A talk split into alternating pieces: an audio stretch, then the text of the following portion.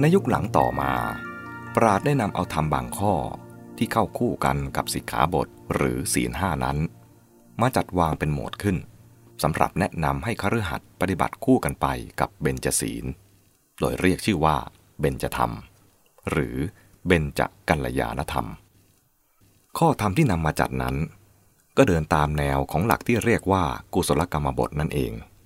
แต่ในการเลือกข้อธรรมมาจัดเข้า มีความแตกต่างกันอยู่บ้าง โดยเฉพาะในแง่ของข้อธรรมที่มีความหมายกว้างแคบกว่ากัน หัวข้อของเบญจธรรมนั้น เรียงตามลำดับให้เข้าคู่กับศีลห้าคือ 1. เมตตาและกรุณา 2. สัมมาอาชีวะ บางท่านเลือกเอาหรือรวมเอาทานเข้าด้วย 3. กามสังวร คือความรู้จักยับยั้งควบคุมตนในทางการอารมณ์ หรือเรื่องรักใคร่ไม่ให้ผิดศีลธรรม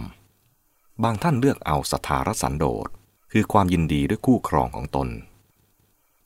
4. สัจจะ 5. สติสัมปชัญญะ บางท่านเลือกเอาอัปปมาทะ คือความไม่ประมาท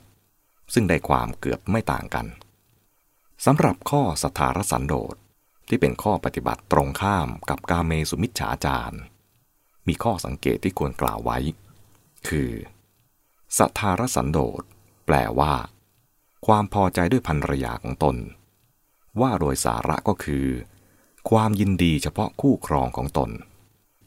แม้ว่ามองกว้างๆหลักการจะเปิดให้เกี่ยวกับจำนวนของคู่ครองมิได้กำหนดไว้ตายตัวว่า คนเดียวหรือกี่คน สุดแต่ตกลงยินยอมกัน โดยสอดคล้องกับประเพณี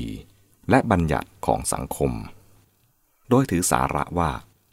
ไม่ละเมิดต่อคู่ครอง หรือของห่วงห้ามที่เป็นสิทธิของผู้อื่น ไม่ละเมิดฝ่าฝืนความสมัครใจของคู่กรณี และไม่นอกใจคู่ครองของตน เมื่อพร้อมใจกันและเป็นไปโดยเปิดเผย ไม่ละเมิดและไม่เสียความซื่อสัตย์ต่อกันแล้ว ก็ไม่จัดเป็นเสีย แต่กระนั้นก็ตาม เมื่อว่าโดยนิยม ท่านยกย่องการมีคู่ครอง แบบผัวเดียว เมียเดียว ซึ่งมีความรักใคร่พักดีต่อกันมั่นคงยั่งยืน มีความมั่นคง ภายในครอบครัว ลูกหลานมีความร่มเย็นเป็นสุขและอบอุ่นใจ ดังชีวิตของคู่อริยสาวกนักกุลบิดาและนักกุลมารดา ที่เป็นแบบฉบับบันทึกไว้ในพระสูตรเป็นตัวอย่าง สามีภรรยาคู่นี้ เป็นอริยบุคคลขั้นโสดาบัน และเป็นเอตทัคคะในทางสนิทสนมคุ้นเคยกับพระพุทธเจ้า ทั้งสองท่านมีความประสานสอดคล้องโดยความรักภักดีและความซื่อสัตย์ซึ่งนำไปสู่ความกลมกลืนกันโดยคุณธรรม จนปรารถนาจะพบกันทั้งชาตินี้และชาติหน้า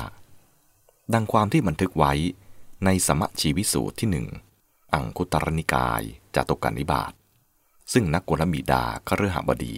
ได้กราบทูลพระพุทธเจ้าว่า ข้าแต่พระองค์ผู้เจริญ นับแต่เวลาที่ตระกูลนำนักกุลมารดาข้าปาตานี ซึ่งยังเป็นสาวมาเพื่อข้าพระองค์ ผู้ยังเป็นหนุ่ม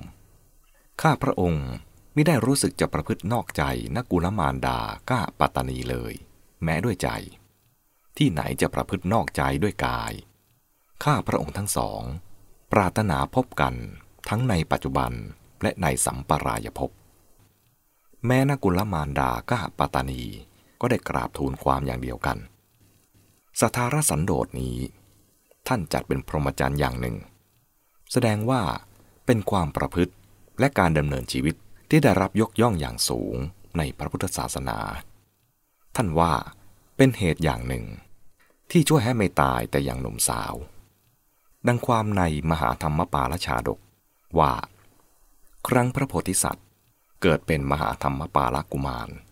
เมื่ออาจารย์ที่สาป่าโมกนำเอากระดูกแพะ มาแสดงบอกพราหมณ์ผู้เป็นบิดาของธรรมปาลกุมารว่า บุตรของท่านตายเสียแล้ว นี่กระดูกบุตรของท่าน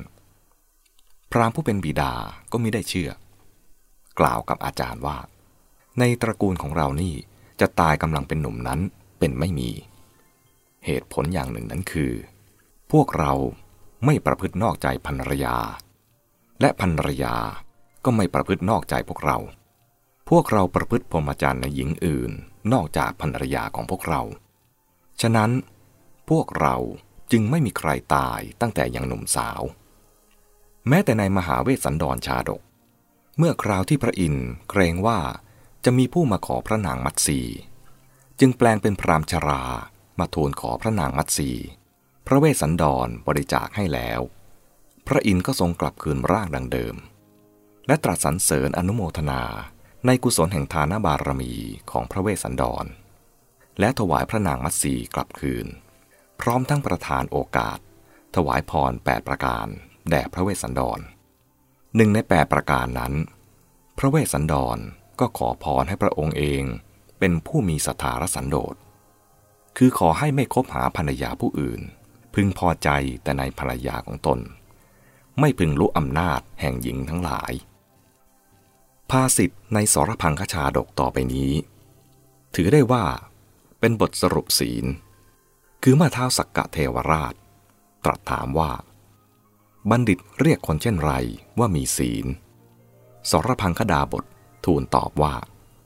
ผู้ใดสำรวมด้วยกาย วาจา ใจ ไม่กระทำความชั่วใด ๆ ไม่พูดหลอนแหละ เพราะเห็นแก่ตน คนเช่นนั้นเรียกว่า ผู้มีศีล และพุทธพจน์ต่อไปนี้ ในวัตถุปมสูตร มัชฌิมานิกาย มุลปันนาตที่ได้ตรัสกับสุนทริกะภารัตวาชพรามนั้น ก็ถือได้ว่าเป็นสาระของศีล พุทธพจน์นั้นคือ จงสร้างความเกษมในปวงสัตว์ อัตถกถาอธิบายว่า ความเกษม หมายถึงอภัย ความเกื้อกูล เมตตา และว่า ข้อความนี้หมายถึงความบริสุทธิ์ทางมโนทวาร